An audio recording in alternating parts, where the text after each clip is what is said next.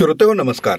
Storytel कट्ट्यावर मी संतोष देशपांडे आपलं सर्वांचं मनापासून स्वागत करतो. मित्रांनो गणेशोत्सवाची धामधूम चालू असणारच आहे आणि त्याच वातावरणात या उत्साहात या चैतन्यमयी वातावरणात हा पॉडकास्ट घेऊन येताना अत्यंत आनंद होतो आहे.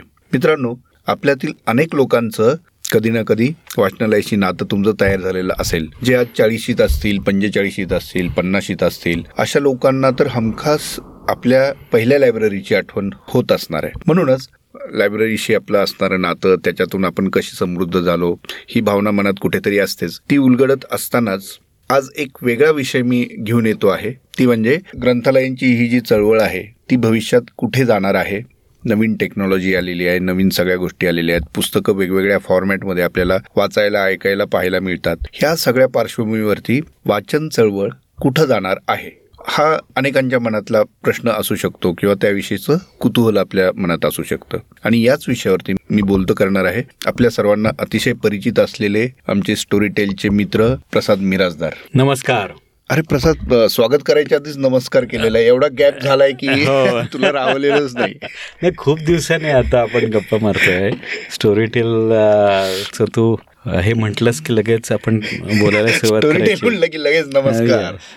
त्याच्यामुळे आता बऱ्याच दिवसांनी गप्पा मार आज मी प्रसादला आवर्जून बोललेलं आहे.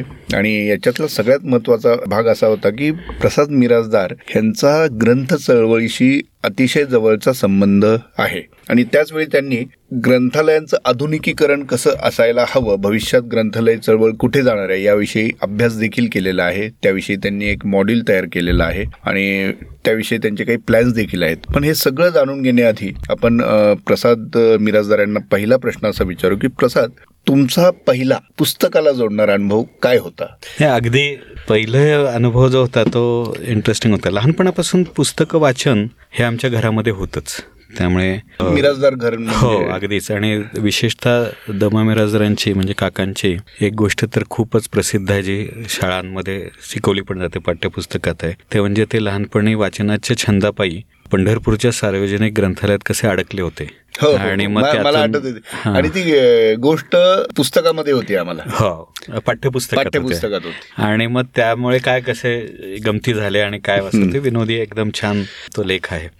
तर त्याच्यावरती मी पुढे जेव्हा त्यांच्यावर जीवनपट केला त्यावेळेला तो प्रत्यक्ष त्यांच्या तोंडून त्याच ग्रंथालयात ते सांगतायत.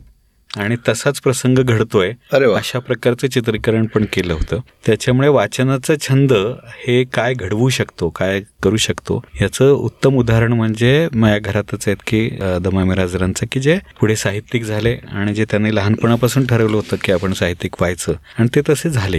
हे त्या वाचनाच्या छंदातून घडले. त्यामुळे ग्रंथालयांचा आणि वाचनाचा आणि याचा संबंध लहानपणापासून होता. आमच्या घरात खूप पुस्तकं असायचे. आणि ती पुस्तकं शाळेत घेऊन जायची दप्तरातनं आणि इतर मित्रांना वाटायची. असेही उद्योग सुरू होते. पुढे असं झालं की अकरावीमध्ये असताना वक्तृत्व स्पर्धेसाठी म्हणून जे विषय होता तर त्या विषयामध्ये एक विषय होता घर तिथे ग्रंथालय. आणि तो मी निवडला आणि गरवारे कॉलेजकडनं आम्ही त्यावेळी ज्ञानप्रबोधीने ती स्पर्धा झाली होती. आणि त्या स्पर्धेमध्ये मी बोललो. तर वेगळा विषय निवडला म्हणून आणि जे काही बोललो असेल त्याच्यासाठी मला विशेष पारितोषिक देण्यात आलं. आता हे जे प्रोत्साहन असतं तर त्याच्यातनं ते पारितोषिक घेऊन आम्ही गेलो सगळ्यांना दाखवणं वगैरे. कौतुक असतं. तसं काकांकडे म्हणजे धाकट्या काकांकडे. वसंत मिराजदार ज्यांचं प्रकाशन होतं आणि त्यांनी दमांची सगळी पुस्तकं प्रकाशित केली होती. तर त्यांच्याकडे मी घेऊन गेलो.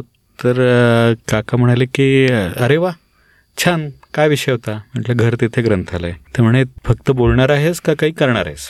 तर मी म्हटलं की म्हणजे काय? तर ते म्हणाले की असं आहे की तू बोललास की घरी घरी ग्रंथालय हवं पण त्यासाठी काय करणार? तर म्हटलं काय करू? म्हणे ही पुस्तकं आहेत आपल्या प्रकाशनाची. ते विकण्याचा प्रयत्न कर. आणि माझी तिथून पुस्तक विक्री सुरू झाली अकरावीपासून. आणि मग पुढे माझं सगळं शिक्षण त्या अर्थार्जनातून झालं पुस्तक विक्रीतून झालं. आणि त्याच्यामुळे का पातळीवरती ते जे घर तिथे ग्रंथालयापासून सुरुवात झाली तर ती जी म्हणजे पुढे मी आयुष्यामध्ये माध्यम क्षेत्रात अनेक कामं केली बातमीदारीपासून ते चित्रपट निर्मितीपर्यंत लेखनाचे सर्व प्रकार हाताळले किंवा अगदी स्टोरी टेलपर्यंत सगळ्या गोष्टी केल्या. पण तो जो पुस्तकाचा धागा आहे तो मी कायम ठेवला आणि ग्रंथालय चळवळीत सुद्धा किंवा ग्रंथालयाच्या याच्यामध्ये सुद्धा काही ना काहीतरी करत राहिलो आणि अजून करतो आहे. तर ते सगळे आपण बोलूच की कसं आधुनिकीकरण झालं म्हणून. पण ही खरी सुरुवात होती की घर तिथे ग्रंथालय. आणि मग स्टोरी टेलसाठी बोलतो म्हणून स्टोरी टेलच्या निमित्ताने सांगू शकतो की मला सगळ्यात आनंद केव्हा झाला?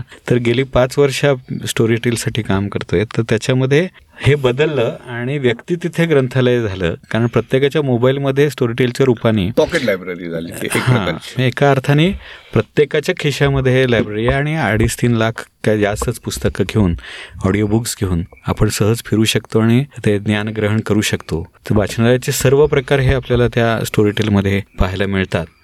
तर तंत्रज्ञानाचा हा सगळ्यात मोठा उपयोग आहे की ग्रंथालय आता दूर नाही राहिलं तर आपल्या जवळ आलेलं बरोबर. आता तू खूप इंटरेस्टिंग ही आठवण सांगितली. म्हणजे मला वाटतं वयाच्या सोळाव्या वर्षी कदाचित हो, हा अनुभव तुला हो, आलेला हो. असावा. त्याआधी तर वाचक आपण असतोच लहानपणापासून. हे. पुस्तकाशी पहिलं नातं आपलं वाचक म्हणून होतं. आणि त्यानंतर एका अर्थही ग्रंथ व्यवहारात तू आला. म्हणजे अगदीच कवळ्या वयात वगैरे. कवळ्या वयात नाही का? आता त्यानंतरचा पुढचा जो टप्पा असतो की खरंच जग कळायला लागतं. तर हे पुस्तकांचं जग तेव्हा काय होतं? म्हणजे कधीची गोष्ट असेल? ही एकोणीसशे ऐंशी एक्क्याऐंशीची आहे. तेव्हा ग्रंथ जगत काय होतं? म्हणजे पुस्तक विक्री कशा पद्धतीने व्हायची? आता आपण पाहतोय तशीच पद्धत होती का? तेव्हा ग्रंथालय कशी असायची? अशीच असायची का? नाही ऐंशीच्या जगात आता मी त्यावेळेला घर ते कॉलेज आणि कॉलेज ते घर असं दरवेळेला एका वेगळ्या मार्गाने घरी जायचो. आणि पुण्याचे असे भाग केले होते मी. आणि प्रत्येक भागामधले कुठली कुठली ग्रंथालय आहेत तर तिथे जायचं आणि पुस्तकं विकायची असा तो एक माझा रूट ठरवला होता. तर त्यावेळेला सार्वजनिक पब्लिक ग्रंथालय हे अक्षरशः सोसायट्या सोसायट्यांमधनं किंवा रस्त्यावरती असायचे की जिथे खाजगी ग्रंथालय असायचे. आणि तिथे सभासद असायचे ते सभासद म्हणजे मला काही नावं पण आठवतात की नळ स्टॉपला मनोरंजन ग्रंथालय होतं सरस्वती ग्रंथालय म्हणून खूप कार्यक्रम करणारं कोथरूडला होतं किंवा विज्ञान ग्रंथालय टिळक रोडला होतं किंवा टिमवी कॉलनीमध्ये ग्रंथालय होतं. हे सगळे ग्रंथालय खाजगी हं, व्यक्तिगत एका माणसाने चालवली अशी होती. त्याशिवाय सार्वजनिक ग्रंथालय जी होती जसे पुणे मराठी ग्रंथालय असेल किंवा पुणे नगर वाचन मंदिर असेल अशी मोठी ग्रंथालय शासकीय ग्रंथालय असेल. या सगळ्यांचं सभासद होणं हे त्यावेळच्या एका अर्थाने. हा म्हणजे प्रत्येकाचं कुठल्या ना कुठल्या तरी वाचनालयामध्ये सभासदत्व असायचं. आणि दूरदर्शन किंवा म्हणजे टी व्ही पाहणं म्हणजे चौऱ्याहत्तर सत्याहत्तर साल्यानंतर टी व्ही आला किंवा पुढे एशियाडच्या सुमारास तो रंगीत झाला. पण तोपर्यंत काय होतं की आत्ता जे टी व्हीवर पाहिलं जातं मालिका आहेत किंवा काय तर त्याच्याऐवजी पुस्तकं लायब्ररीतनं आणायची दुपारी ती वाचायची. महिला त्या प्रकारच्या कादंबऱ्या त्या प्रकारचं म्हणजे रहस्यकथा रोमॅन्टिक कादंबऱ्या किंवा ह्या सगळ्या पुस्तकांच्या द्वारेच व्हायचं. म्हणजे मला. आठवते मी सातवीत आठवीत असताना रहस्यकथा इतक्या वाचल्या आहेत. आणि तो रोजचा वाचनाचा. कार्यक्रम असायचा. म्हणजे रोज एक पुस्तक. असं ते बदलायचं. आता तू विषय काढला आठवतं. म्हणजे मी शाळेत असतानाच पाचवी सहावी सातवी या काळात मी हस्तलिखित काढत होतो. हा. बरं. आणि त्याच वेळी घरी जी काही गोष्टीची पुस्तकं जमा झालेली आहेत ते जणू काही लायब्ररी सारखं हा. करून एक बरोबर. नोंद वही ठेवायची आणि त्याच्यामध्ये सगळी पुस्तकांची नावं लिहून काढायची आणि मित्राला ती द्यायची बरोबर म्हणजे एकदम मला आता आठवलं रोज एक पुस्तक लागायचं आता. तू जसं सांगितलं बरं तर हे रोज पुस्तक वाचणं ही सवय ही ग्रंथालयांमुळे लागली. कारण तेवढी पुस्तकं विकत घेणं शक्य नाही पण लायब्ररीमधनं आणणं शक्य आहे. तर मला आठवतं जसं की लहानपणी लायब्ररी हा तुमच्या जीवनाचा एक भाग होता. बरोबर. आमच्याकडे मुकुंदनगरमध्ये तेव्हा शलाका म्हणून एक लायब्ररी होती. इंग्रजी मराठी पुस्तकं खूप असायची. रोज संध्याकाळी फिरायला जायचं तिथनं पुस्तक बदलायचं आणि ते घेऊन यायचं. वेगवेगळ्या लायब्ररी बदलल्या जायच्या. म्हणजे या लायब्ररीतली पुस्तकं संपली आता पुढच्या लायब्ररीमध्ये.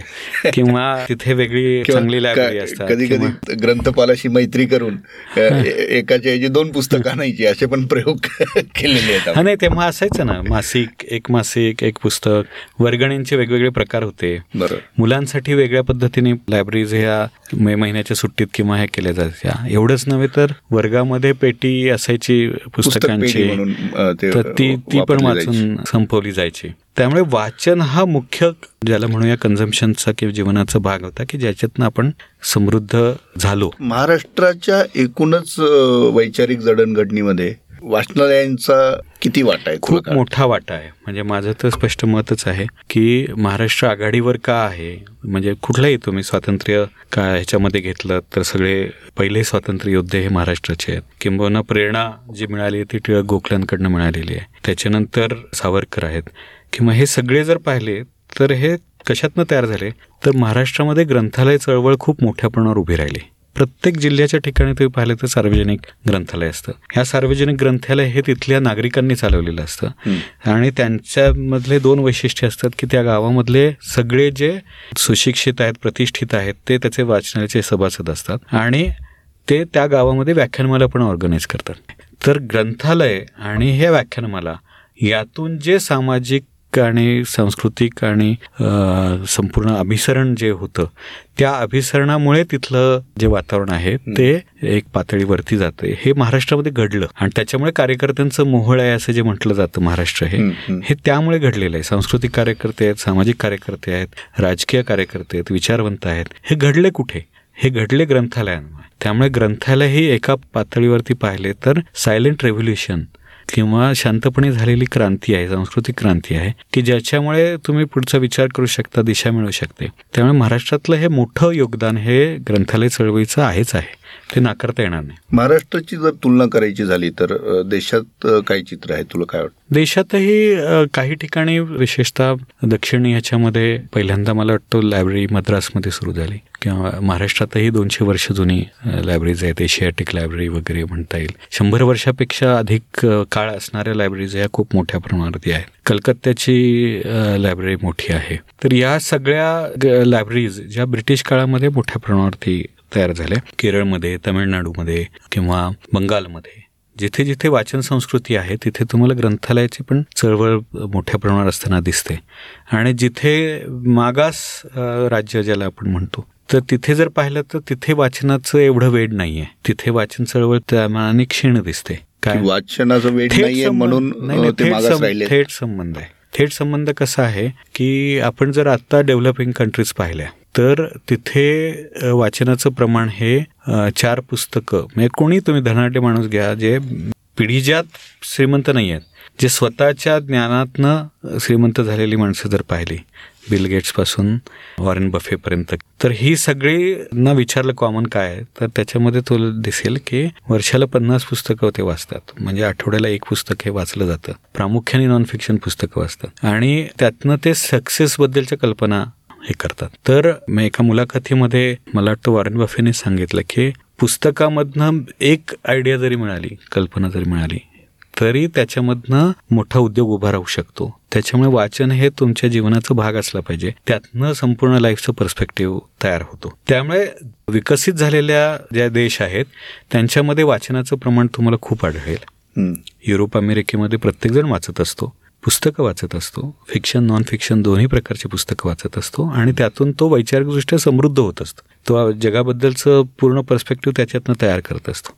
त्या मनाने विकसनशील देश किंवा मागास देश आहेत तिथे तुम्हाला वाचनाचं प्रमाण कमी आढळतं. महाराष्ट्र हा विकसित झाला याचं थेट हे लावता येऊ शकतं की इथली वाचन संस्कृती ही खूप मोठ्या प्रमाणावरती थे जोपासली गेली फोफावली आणि त्याचं मोठं कॉन्ट्रीब्युशन मान्य करावंच लागेल. वा. आता ही जी महाराष्ट्रातली ग्रंथ चळवळ आहे ग्रंथ चळवळ म्हणजे ग्रंथालयांची चळवळ त्याचवेळी पॅरलली वाचन व्यवहार हे मोठ्या प्रमाणात आपल्याकडे वाढला. टीव्हीचं आक्रमणही त्याला थोपवू शकलं नाही. हो. बरोबर मात्र त्यानं पुढच्या काळात जसा मोबाईलचा वापर वाढू लागला त्या प्रमाणात या चळवळीला कुठे धक्का लागला का? तुझं काय निरीक्षण? नाही मी आता अगदी काय झालं की ज्या वेळेला मी स्वतः पुस्तक विक्री करत होतो किंवा प्रकाशकांशी आणि यांच्याशी संपर्कात सातत्याने होतो त्याच्यातनंच पुढे मी जेव्हा माध्यम क्षेत्रात काम करायला लागलो त्यावेळी माझा ग्रंथाली वाचक चळवळीशी मोठा संबंध आला. आणि ग्रंथालीच्या निमित्ताने महाराष्ट्रभर भरपूर फिरून झालं.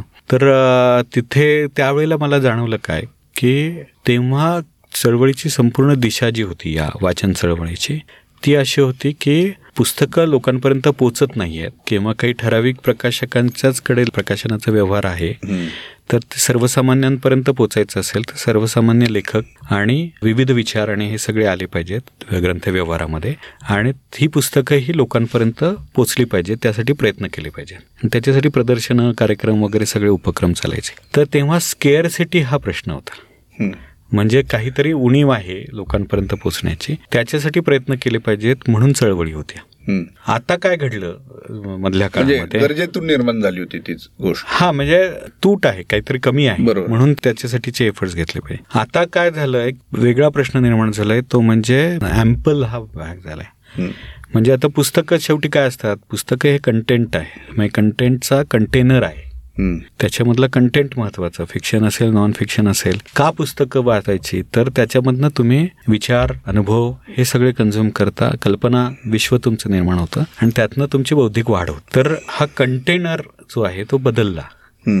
या मोबाईल किंवा डिजिटल काळामध्ये. आणि हा सगळा जो कंटेंट आहे तो तुमचा टेलिव्हिजनच्या माध्यमातून असेल किंवा आता ॲपच्या माध्यमातून असेल किंवा ह्या नवीन मीडियामध्ये तर अधिक मोठ्या प्रमाणावरती तुमच्या मोबाईलमध्ये यायला लागला. त्यामुळे कंटेंट कन्झम्पशनची जी बेसिक बिहेवियर आहे वर्तणूक जी आहे ती बदलली. आणि हा मोठा बदल घडला की खूप मोठ्या प्रमाणावर ॲम्पल कंटेंट तयार झाला. म्हणजे मी मगाशी सांगितलं त्याप्रमाणे जर मी स्टोरीटेल ॲप डाउनलोड केलं आणि त्याच्यामधनं मी पाच लाख पुस्तकं माझ्या खिशातनं घेऊन जात असेन आणि जी क्युरेटेड आहेत मला आवडतो त्या इंटरेस्टची पुस्तकं मला मिळत आहेत आणि मला केव्हाही कुठेही कधीही ती ऐकता येत आहेत आणि ती फक्त एका पुस्तकाच्या वर्गणीतनं मला एवढ्या अनलिमिटेड लाखो पुस्तकांचा ॲक्सेस मला मिळतो आहे. तर इथे प्रश्न निर्माण होतो तो वेगळा निर्माण होतो. इथे स्केरिसिटी नाही. इथे उपलब्धता आहे. पण मला नेमकं काय हवंय त्यातनं. हे मला निवडायचं स्वातंत्र्य हे शिकलं पाहिजे. त्यामुळे तंत्रज्ञान आल्यानंतर हा सगळा जो दृष्टिकोन आहे तो बदलला. आणि आता काळाच्या गरजेनुसार ग्रंथ व्यवहाराला पण बदलावं लागेल ग्रंथालयांना बदलावं लागेल. आणि एकूण वाचन व्यवहार जो आहे तो पुढे हा पुस्तक कसं आहे की आज वा पुस्तकं वाचली जात नाहीत असं म्हटलं जातं किंवा वाचन कमी झालंय असं म्हटलं जातं. तर पुस्तकांचा एक महत्त्वाचा रोल आहे निश्चितपणे. पण वाचन कमी झालंय का लेखन कमी झालंय का किंवा काय तर ते माध्यम बदललंय. म्हणजे आपण आज मोबाईलवरती जेवढं वाचतो जेवढं लिहितो जेवढ्या पद्धतीने ऐकतो आणि जितकं बोलतो आणि हे सगळं सातत्याने कंटेंट करतो दहा दहा तास आपण त्याच्यावरती घालवतो कंटेंट कन्झम्पशनवरती आणि कंटेंट क्रिएशनमध्ये पण. हे आत्तापर्यंतच्या मानवी आयुष्यात कधीही घडलेलं नाही. बरोबर. त्याच्यामुळे हा संपूर्ण व्यवहारच बदललेला आहे आणि त्याच्याकडे त्याच पद्धतीने पाहिलं पाहिजे की आता या नव्या जगामध्ये जाताना आपण या वाचन लेखन श्रुती आणि स्मृती किंवा बोलणं ह्या सगळ्याचं आपण कशा पद्धतीने स्वतःच्या विकासासाठी वापर करायचा आहे हे पाहिलं पाहिजे. त्यातला पुस्तक हा एक घटक आहे. जो महत्त्वाचा आहे. आता म्हणजे त्याला अजून फोड करून सांगायचं झालं तर मी असं मानतो की साधे सिंपल गोष्ट. तुम्ही डॉक्टरकडे वाट पाहत बसलेला आहात आणि वेळ घालवायचा आहे. तर तुम्ही तुमच्या मोबाईलवरती टाइमपास केला आणि काय रील्स पाहिले वगैरे that is a different thing तुम्ही प्रवासात आहात तर तुम्ही ऑडिओ बुक ऐकलं तर तुम्ही अधिक समृद्ध व्हाल इतर कुठलाही मीडिया घेण्यापेक्षा. म्हणजे तुमचा मीडियाचा चॉईस हा काळाप्रमाणे आणि वर्तणुकीप्रमाणे बदलला पाहिजे. फिरायला जाताना तुम्ही तुमच्या आवडीचं जर एखादा वक्ता असेल किंवा काय त्याचं भाषण ऐकलं तर तुम्हाला त्याच्यातनं समृद्धता मिळणार आहे. त्याचप्रमाणे पुस्तक वाचन हे स्पेसिफिकली अभ्यासासाठी केलं ज्याच्यात नोट्स काढल्या. म्हणजे टाइमपाससाठी करायची असणारी माध्यमं ती वेगळी आणि गंभीरपणाने तुम्हाला वाचन करायचं तर वाचनामधनं ज्या प्रकारची विचार प्रक्रिया घडते ज्या पद्धतीने नोट्स काढता येतात ज्या पद्धतीने त्याचा अभ्यास करता येतो तर गंभीरपणे करायचं झालं तर पुस्तक वाचन हे याला पर्याय नाही असं माझं. विविध माध्यमांच्या. खूपच छान आता तू सांगितलं कदाचित आपला एक पुढचा विषय याच्यात तयार होईल वाचावं कसं. नाही का किंवा त्याचं काही तंत्र असतं का हो, आणि. असेल तर ते आपल्याला कसं मदत करतं. तर याच्यावरती आपण नक्कीच बोलूया पण आता तू खूप छान पद्धतीने हे सगळं उलगडून दाखवलं. एक प्रश्न मला गेली काही वर्षांपासून छळतो आहे किंवा काही महिन्यांपासून असं आपण म्हणू. आपले साधारण दीड वर्ष पॅन्डेमिकमध्ये गेलेली आहेत. तोपर्यंत ग्रंथालय जी महाराष्ट्रातली उत्तम काम करत होती अशा अनेक ग्रंथालयांना नंतर अर्थातच सगळ्यांप्रमाणेच जसं सगळ्या बिझनेसेसला धक्का पोहोचला अनेक ग्रंथालयांना संकटांचा सामना करावा लागला. जी व- वाचक संख्या त्यांची होती पूर्वीची ती आता तेवढीशी मिळत नसल्यामुळे त्यांच्यापुढे मोठे आव्हानं उभा राहिली. त्यातनं अनेक ग्रंथालय बंद पडली. म्हणजे, विशेष सगळ्यांचाच मी याच्यात समावेश करतो. खाजगी असतील सार्वजनिक असतील. खूप मोठ्या प्रमाणात नसेल झालं पण त्याचा नक्कीच त्यांना मोठा फटका बसला. जसं वर्तमानपत्रांनाही बसला. या पार्श्वभूमीवरती अनेक ग्रंथालयांना इच्छा असूनही पुढं कसं जायचं ह्याचा मार्ग दिसत नाहीये. मधल्या काळात ह्या सगळ्या गोष्टी पाहिल्यानंतर आणि आता नवीन टेक्नॉलॉजी ग्रंथालयांसाठी कशी वापरता येईल याचा सगळा तू अभ्यास केलेला आहे. तुझी काही निरीक्षणं तयार झालेली आहेत. ही निरीक्षणं काय आहेत? ज्यांचा या ग्रंथालयांना फायदा होऊ शकतो. महाराष्ट्रात वेगवेगळ्या ठिकाणी जे आहेत कार्यरत आणि ज्यांना रिवाईव्ह व्हायचं आहे त्यांना वाचकांना कसं जोडता येईल? काय काय सांगशील? हां. नाही आता या बाबतीत हा प्रश्न खूप मोठ्या प्रमाणावर जेव्हा तयार झाला ग्रंथालयांच्या मधली जो उत्साह आहे तो कमी होतोय कारण वाचक संख्या त्या प्रमाणात वाढत नाहीये. आणि ते स्वाभाविक आहे. याचं कारण की ज्या उद्दिष्टासाठी लोक ग्रंथालयात येत होती मग एक साधा आपण पब्लिक कुठली लायब्ररी पकडली. तर त्याच्यामध्ये काय असतं की त्याच्यामध्ये एक खाली हॉल असतो जिथे सार्वजनिक ठिकाणी वर्तनपत्र ठेवलेली असतात मासिक असतात. आणि जे फ्री असतात म्हणजे फ्री वाचनालय हा एक बरोबर. घटक असतो. आणि तिथे गावातले लोक जातात वर्तमानपत्र वाचतात मासिकं वाचतात चालतात. आणि त्यानंतर वरती किंवा दुसऱ्या एक सेक्शन असतो जिथे. पुस्तकं असतात. आणि तिथे तुम्ही काहीतरी एक वर्गणी जे अतिशय कमी वर्गणी असते तीस रुपये पन्नास रुपये महिना वगैरे. आणि त्या वर्गणीतनं तुम्हाला अनेक चांगली चांगली पुस्तकं ही घरी जाऊन वाचता येतात ती परत करता येतात. या प्रकारचा हा संपूर्ण वातावरण असतं. आणि त्याशिवाय प्रत्येक ग्रंथालयामध्ये एक हॉल असतो किंवा सार्वजनिक जागा असते की जिथे काही कार्यक्रम होतात. लेखक साहित्यिक वगैरे त्यांच्याशी चर्चा करता येतात. आता अशा प्रकारचा जो ग्रंथालय व्यवहार आहे तो सगळा व्यवहार यातला बराचसा हा तुमच्या मोबाईलवरती आला. कोरोनानंतर हे खूप मोठ्या प्रमाणावरती घडलं. की जसे अनेक ॲप्स आहेत की अनेक त्या प्रकारची पुस्तकं पी डी एफ किंवा ई बुकच्या स्वरूपामध्ये उपलब्ध झाली. त्यामुळे मला वाचायचं असेल तर मला पुस्तक विकत घेण्यासाठी किंवा ग्रंथालयातनं घेण्यासाठी जाणे येणं हा वेळ माझा महत्त्वाचा असल्यामुळे मी मोबाईलवरती किंवा याच्यावरती जे कंटेंट येतं आहे तेच कन्झ्युम करायला लागलो. व्याख्यानांसाठी मी जायचो तर तिथे मला मोबाईलवरतीच जर सगळी व्याख्यानं भाषणं मिळत असतील तर मग मी कशासाठी जाऊ मी तिथेच ऐकायला लागलो म्हणजे हे मी अगदी थेट तुलना. नाही करत पण जवळ जाण्याचा प्रयत्न करतो की थिएटरमध्ये जाण्यापेक्षा ओटीटी वरती पिक्चर पाहण्यात आनंद लोकांना मिळू लागला हा सांगतो आता त्या दोन्ही मधला आनंद वेगळा आहे पण बरोबर म्हणजे आहे थेट तुलना नाही करत आहे पण कन्झम्पनचं जे आहे बेसिकली. हा न माझी जी गरज असते. सांस्कृतिक गरज म्हणून सांस्कृतिक भूक म्हणून ती मला माझ्या घरामध्ये जर किंवा हातामध्ये जर किंवा कुठेही कधीही मला मिळायला लागली तर मी त्याच्यासाठी जास्त एफर्ट घेत नाही ना. म्हणजे त्याच्यासाठी म्हणून मी तेवढे प्रयत्न करत नाही. तसं ते व्हायला लागलं. त्यामुळे जे जागरूक किंवा ज्यांना स्वतःबद्दल अवेअरनेस आहे ज्यांना काहीतरी डेव्हलप व्हायचं आहे अशा प्रकारचे व्यक्ती हे आपल्या कन्झम्पशनचे पॅटर्न जे आहेत ते बदलले. हा कोरोनानंतर खूप मोठ्या प्रमाणावर घडला. त्या मानाने ग्रंथालय किंवा काय यातले व्यवहार बदलले नाहीत किंवा ते चेंज झाले नाहीत. मग आता या पुढच्या काळामध्ये या लायब्ररीज किंवा ग्रंथालय कशी असतील? याचा विचार करण्यासाठी झालं काय की आता मी माझ्या अनुभवातनं सांगतो की आम्ही दोन हजार दहा साली मी एक हाऊस ऑफ सक्सेस नावाने कर्वेनगरमध्ये विद्यार्थ्यांसाठी अभ्यासिका नंतर कन्सल्टेशनचं किंवा काउन्सिलिंगचं सेंटर आणि फक्त नॉन फिक्शन पुस्तकं की जे आयुष्यातल्या सक्सेसचा विचार करतील यश कसं मिळवायचं याच्याबद्दलचा विचार करतील.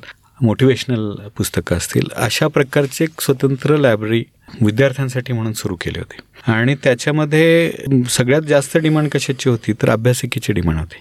कारण M P S C U P सीची त्याच काळामध्ये मुलं परीक्षा द्यायला यायला लागली होती गावाकडनं. आता ही मागणी जेव्हा वाढली त्यावेळेला आम्ही त्याचं रूपांतर मोठ्या अभ्यासिकेत केलं. आणि कर्वेनगरमधली मोठी एका बंगला भाड्याने घेऊन त्याच्यामध्ये आम्ही ते अभ्यासिका सुरू केली आणि त्याशिवायही माझी व्यक्तिगत संग्रहातली आणि अशी पाच एक हजार पुस्तकं ही तिथे विद्यार्थ्यांसाठी खुली केली. आता त्यावेळेला जाणवलं काय की लोक लायब्ररी म्हणून येत नाहीये त्यांना घरपोच सेवा पाहिजे. म्हणून घरपोच सेवा मी सुरू केली पुण्यातल्या सगळ्या वाचकांसाठी त्या परिसरामध्ये त्यातनं लक्षात आलं की पुस्तकं निवड करणं हे अवघड जात आहे मग पहिल्यांदा बुकलेट सारखं केलं पण मग ती यादी शोधणं अवघड जातं. मग त्याच्यातनं पुढे आपण ऑनलाईन जाता येऊ शकेल का? कारण ऑनलाईन बदलत होतं ई कॉमर्स नवीन येत होतं. तेव्हा मग एक सॉफ्टवेअर तयार केलं किंवा ज्याच्यामध्ये पुस्तक टाकू आपण माहिती आणि त्यातनं निवडून ते वाचक पुस्तकं मग ते सिलेक्ट करतील आणि तिथे घरी पोच जाता येईल. पण ते तितकंच जमेना तो तो काळ होता तर. मग त्यातली कल्पना अशी हे झाली की अरे हे असं कुणी तरी अजूनही केलं असेल. म्हणून शोध घेतला तेव्हा लक्षात आलं की डोंबिवलीमधले पै म्हणून ग्रस्त आहेत. त्यांनी पै फ्रेंड्स लायब्ररी म्हणून काढलेली आहे की ज्याच्यामध्ये त्यांनी उत्तम वेबसाईट अशी तयार केली आहे. ही लाखापेक्षा जास्त पुस्तकं आहेत की ज्या पुस्तकांमधनं निवड करून आपण घरपोच पुस्तकं ते पोहोचवण्याची सेवा देत आहे मग मी त्यांना अप्रोच झालो आणि त्यातून असं निघालं की मग पुण्याला देता येईल का? मग पुणे नाशिक आणि मुंबई अशा तिन्ही ठिकाणी ती सेवा सुरू झाली. जेव्हा सासवडचं साहित्य संमेलन झालं त्या फमू शिंदे त्यावेळेचे अध्यक्ष होते. तर त्यावेळेला आम्ही त्याचं उद्घाटन केलं आणि त्यातून ही सेवा ही पुण्यामध्ये करायला सुरुवात केली. म्हणजे कुठलंही पुस्तक असेल तर ती उपलब्ध कुठं आहे तर ते वेबसाईटवरती आहे. तिथून त्यांनी ते सिलेक्ट केलं कार्टमध्ये की त्या सभासदाला ते पुस्तक हे दुसऱ्या दिवशी मिळायचं घरपोच. इतकी ती वेग वाढला. म्हणजे आदल्या रात्रीपर्यंत सिलेक्ट झालेली पुस्तकं तिथे लायब्ररीतला माणूस त्यांचा हा सकाळी सिलेक्ट करायचा काढायचा आणि ती सगळी काय आठ दहा पिशव्या भरून ती डोंबिवलीला तिथनं पुणे गाडी यायची. त्या गाडीमध्ये तो टाकायचा. खाजगी गाडी होती. ती गाडी इथे मराठ्याच्या टिळक रोडला. तिथनं आम्ही ती पुस्तकं उचलायचो आणि ती दिवसभरात डिस्ट्रीब्यूट व्हायची. वेगवेगळे चार मार्ग केले होते. त्याच्यातनं डिस्ट्रीब्यूट व्हायची आणि ती पुन्हा आलेली जी पुस्तकं आहेत ती परत संध्याकाळच्या डोंबिवलीच्या गाडीत टाकायची ते डोंबिवलीला जायचे. हेच नाशिकहून काढायचं. अशा प्रकारची संपूर्ण घरपोच यंत्रणा हे आम्ही केवढं लॉजिस्टिक लागलं तर हे सगळं उभं केलं होतं. वाचकांपर्यंत पोहोचण्यासाठी घरपोच पोहोचण्याकरता. पण आता त्याचाही प्रतिसाद हळूहळू कमी झाला कारण कन्झम्पशन जे आहे ते पॅटर्न्स बदलले असं म्हणता येईल. मग आता त्याच्या पुढचा पार्ट काय आला? तर त्याच्या पुढे स्टोरीटेल सारखं माध्यम आलं ॲप आलं की ज्याच्यामधनं लाखो पुस्तकं आपण ऑडिओ स्वरूपात ऐकून म्हणजे मला वाचायची पण गरज नाही स्वतंत्रपणे वेळ काढण्याची पण गरज नाही वाचनासाठी तुम्हाला वेळ काढावा लागतो. पुस्तक समोर ठेवून जेव्हा तुम्ही वाचत असता तेव्हा इतर काही करू शकत नाही. पण तुम्ही इतर गोष्टी करत असताना म्हणजे फिरत असताना व्यायाम करत असताना काम करत असताना तुम्ही तुम्हाला हवं ते पुस्तक ऐकू शकता अशा प्रकारची सोय आली. हा टेक्नॉलॉजीचा खूप मोठा फायदा ज्याला म्हणता येईल तो घेतला पाहिजे. म्हणजे घरपोच लायब्ररी जी होती ती घर तिथे ग्रंथालय कल्पनेप्रमाणे होती. बरोबर. त्याला ऍक्सेस होता. आता त्याच्या पुढचा टप्पा आला की प्रत्येकाच्या पॉकेट लायब्ररी तयार झाली प्रत्येकाच्या गटामध्ये ग्रंथालय आले आणि ते मी घेऊन फिरू शकतो. तर ही तंत्रज्ञानाचा फायदा आपण करून घेतला पाहिजे. आणि तोच ग्रंथालयांनी पण करून घेतला पाहिजे आणि काळाप्रमाणे बदललं पाहिजे. आता हे काय बदललं पाहिजे? ह्याच्यासाठी विचारमंथन केव्हा सुरू झालं? तर श्रीरामपूरला एक ग्रंथालय आहे तिथलं नगर परिषदेचं ग्रंथालय ज्याच्यामध्ये पहिल्यांदा भारतामध्ये पहिल्यांदा पहिली ई लायब्ररी तिथे सुरू झाली. ज्याचं उद्घाटन हे आपले राष्ट्रपती अब्दुल कलामांनी केलं होतं त्या काळात. आणि त्यांनी तर काही पुस्तकं तेव्हा दिली होती. काळाप्रमाणे बदललं पाहिजे म्हणून ई बुक लायब्ररी तिथे सुरू झाली. अतिशय सुंदर असे ते तीस कॉम्प्युटर्स असणारं सेंटर आणि गावातले कुणीही येऊन तिथे ई लायब्ररी मध्ये पुस्तकं वाचू शकतं. त्यामुळे हजारो पुस्तकं उपलब्ध झाली तिथे. ते जे ग्रंथालय आहे ते आमचे मित्र किरण कुलकर्णी म्हणून आयुक्त आहेत. तर त्यांच्या वडिलांनी हरिभाऊ कुलकर्णी म्हणून त्यांनी तिथे त्या लायब्ररीचा विकास केला होता. आणि त्यातनं अनेक जण घडले. तर त्यांच्या स्मृतिदिनानिमित्त त्यांनी तिथे कार्यक्रम ठेवला होता आणि तिथे मला आणि आपले पुणे विद्यापीठाच्या रिसर्च पार्क फाउंडेशनचे सीईओ आहेत अरविंद शाळीग्राम म्हणून. त्यांना असं बोलवलं होतं. तर आम्ही दोघांनी भाषणं केली आणि काळाप्रमाणे लायब्ररी कशा बदलल्या पाहिजेत याच्यावर बोललो. त्यावेळी मी अर्थात स्टोरी टेलमधले अनुभव सगळे सांगितले की कारण स्टोरी टेलमुळे काय झालं की एकदम स्वीडनमधले काय चालू आहे आणि नवीन ह्या सगळ्या गोष्टी कळत होत्या ना. तर ते सगळे तांत्रिक बदल कसे घडत आहेत काय होत आहे आणि ग्रंथालयाने कसं बदललं पाहिजे याच्यावर मी बोललो.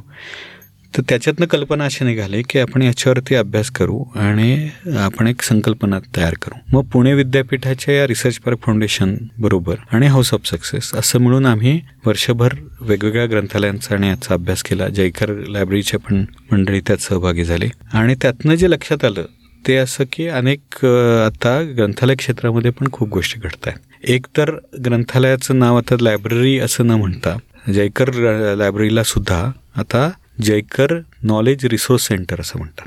बर. आणि सगळ्या शाळा महाविद्यालयातनं ही नॉलेज रिसोर्स सेंटर म्हणून आता ती परिवर्तित होत आहेत बर. त्यामुळे ग्रंथालयांनी आता स्वतःला लायब्ररी म्हणून पुस्तकाची लायब्ररी डोळ्यासमोर येते. तर त्याच्याऐवजी त्याला नॉलेज रिसोर्स सेंटर म्हणून डेव्हलप केलं पाहिजे. त्याला ज्ञानस्त्रोत केंद्र असं मराठीमध्ये म्हणतात. तर हे ज्ञानस्त्रोत केंद्र म्हणजे काय आहे? तर ज्याच्यामध्ये नव्या माध्यमांचा या सगळ्या डिजिटल माध्यमांचा वापर केला जातो. आणि ज्याच्यामधनं तुमच्या परिसरातल्या जगभरातल्या जे काही असतील त्या लायब्ररीजचं कनेक्शन्स ही जोडली जातात. म्हणजे आता आय आय टी कानपूरनी संपूर्ण म्हणजे लाखो पुस्तकांचे एकत्रित असे वेबसाईट तयार केले किंवा त्याचं सबस्क्रिप्शन मॉडेल तयार केलं. ज्याच्यामधनं त्याचं सभासद घेतलं शाळा कॉलेजमधल्या कुठल्याही तर तुम्हाला ते पुस्तक हे मिळतं वापरता येतं. म्हणजे आता अशी गरज नाही की प्रत्येकाने स्वतंत्रपणे पुस्तकं विकत घेतली पाहिजे. लायब्ररी जोडल्या गेल्या आहेत. आणि त्या जोडण्यातनं ऍक्सेस दिला गेला की याच्यामधनं तुम्ही सभासद झालं पुस्तक तुम्ही घेऊ शकता वाचन करू शकता. विशेषतः अभ्यासक आणि संशोधनकांसाठी ह्या सगळ्या फॅसिलिटीज या तयार झालेल्या आहेत. तर तुम्ही हे त्या वेबसाईटमधनं जाऊ शकता संस्थांमार्फत तुम्ही सबस्क्रिप्शन घेऊ शकता. अशाच प्रकारची डेलनेट नावाची कंपनी आहे जी दिल्लीमधली आहे. आपल्या पंतप्रधानांच्या ग्रंथालयापासून ते मद्रासच्या ग्रंथालयापर्यंत साडेआठ हजार ग्रंथालय हे एकमेकांना जोडलेली आहेत. आणि तुम्ही कुठल्याही एका ग्रंथालयाचं समजा तुम्ही काय गोखलेचं सभासद झाला तर ही ग्रंथालय जोडलेली असल्यामुळे त्यातला सर्व डेटा तुम्हाला मिळतोच पाहायला मिळतो. आणि तुम्हाला हवं ते पुस्तक हे अभ्यासासाठी उपलब्ध होतं ते तुमच्यापर्यंत येतं. तर अशा प्रकारच्या नेटवर्किंगच्या बदल हे टेक्नॉलॉजीचा वापर करून ग्रंथालयामध्ये उघडत आहेत आता आर्टिफिशियल इंटेलिजन्स पण याच्यामध्ये त्याच्यावरचे पण प्रयोग चालू आहेत. आणि पुढच्या वर्ष दोन वर्षामध्ये या प्रकारचे अनेक फॅसिलिटीज ह्या तयार होतील. ज्या आपल्यापर्यंत माहिती नाही आहेत की हे ग्रंथालयाची देवाणघेवाणीमध्ये तांत्रिक बदल कशा पद्धतीने घडतो आहे. तर ई बुक्स आहेत ऑडिओ बुक्स आहेत किंवा आताच्या तंत्रज्ञानाप्रमाणे असणारं कंटेंट आहे. जे जे म्हणून रिसर्चसाठी नॉलेज प्रोसेसिंगसाठी गरजेचा कंटेंट आहे तो सर्व कंटेंट हा अशा पद्धतीने एकमेकांशी जोडून या पुढच्या काळामधल्या लायब्ररीचं स्वरूप असणार आहे. ज्याचं सभासद होणं हे आपल्याला गरजेचं हे का होत आहे याचं कारण आपण आता स्थित्यंतर घडतंय. ते स्थित्यंतर हे नॉलेज सोसायटीमध्ये आपण जातो आहोत. त्यामुळे आता ग्रंथालयाकडे पाहण्याचा दृष्टिकोन आपल्याला बदलला पाहिजे आणि नॉलेज रिसोर्स सेंटर म्हणून आपण त्याच्याकडे पाहिलं पाहिजे. मग आता गावामध्ये काय होईल? तर ह्या सगळ्या जेव्हा अभ्यास झाला तेव्हा मी त्याच्यावरनं एक दहा मुद्दे काढले की हे नॉलेज रिसोर्स सेंटर कसं असावं? आणि ते आम्ही महाराष्ट्र शासनापुढे ते सादर पण केले. केंद्र सरकार पातळीवरती पण ए आय सी टीशी बोललो एन सी आर टीशी बोललो ही आता डिजिटल लायब्ररी योजना जी गव्हर्नमेंटची आहे त्याच्या संदर्भामध्ये पण आम्ही ते प्रेझेंटेशन केलं. आणि त्याचप्रमाणे महाराष्ट्र गव्हर्नमेंटच्या संचालनालयाकडे पण ह्या नगर परिषद लायब्ररी ज्या आहेत त्यांच्याकडे पण आम्ही ते केलं. त्यातनं एक कल्पना अशी निघाली की कृती संगम म्हणून एक कार्यक्रम तयार झाला ज्याचा सर्वे आम्ही आता केला. आता हे सगळं अभ्यासाच्या पातळीवरती चालू आहे. तर त्या सर्वेमधनं मी महाराष्ट्रातल्या काही खेड्यातल्या ग्रंथालयांना भेट दिली. आणि तिथे पब्लिक लायब्ररीची काय परिस्थिती आहे पाहिलं. तर या सर्व ठिकाणी असं लक्षात आलं की तिथल्या ग्रंथपालांना खूप गोष्टी करायच्या आहेत पण आता सभासद येत नाहीत. मग या जागा ज्या आहेत त्या सगळ्या अभ्यासिका म्हणून एम पी एस सी युपीएससीच्या विद्यार्थ्यांसाठी ह्या प्रामुख्याने वापरल्या जातात.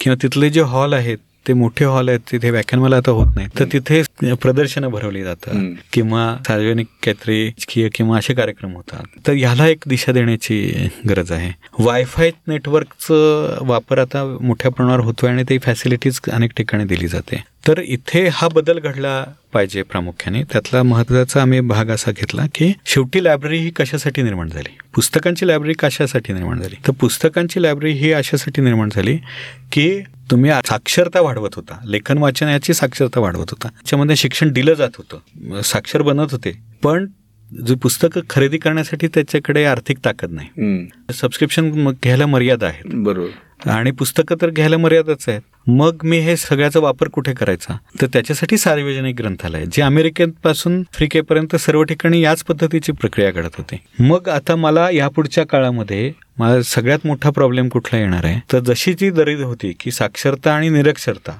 साक्षरतेसाठी ग्रंथालय आहे तर आत्ताच्या काळामध्ये मोठा डिवाइड तयार होतोय सामाजिक. तो म्हणजे डिजिटल डिवाइड ज्याच्याकडे मोबाईल घेण्याची क्षमता आहे ज्याच्याकडे स्मार्टफोन वापरण्याची क्षमता आहे ज्याच्याकडे त्याची सबस्क्रिप्शन भरण्याची आर्थिक ताकद आहे तो त्याचा वापर करून पुढे जाणार आहे.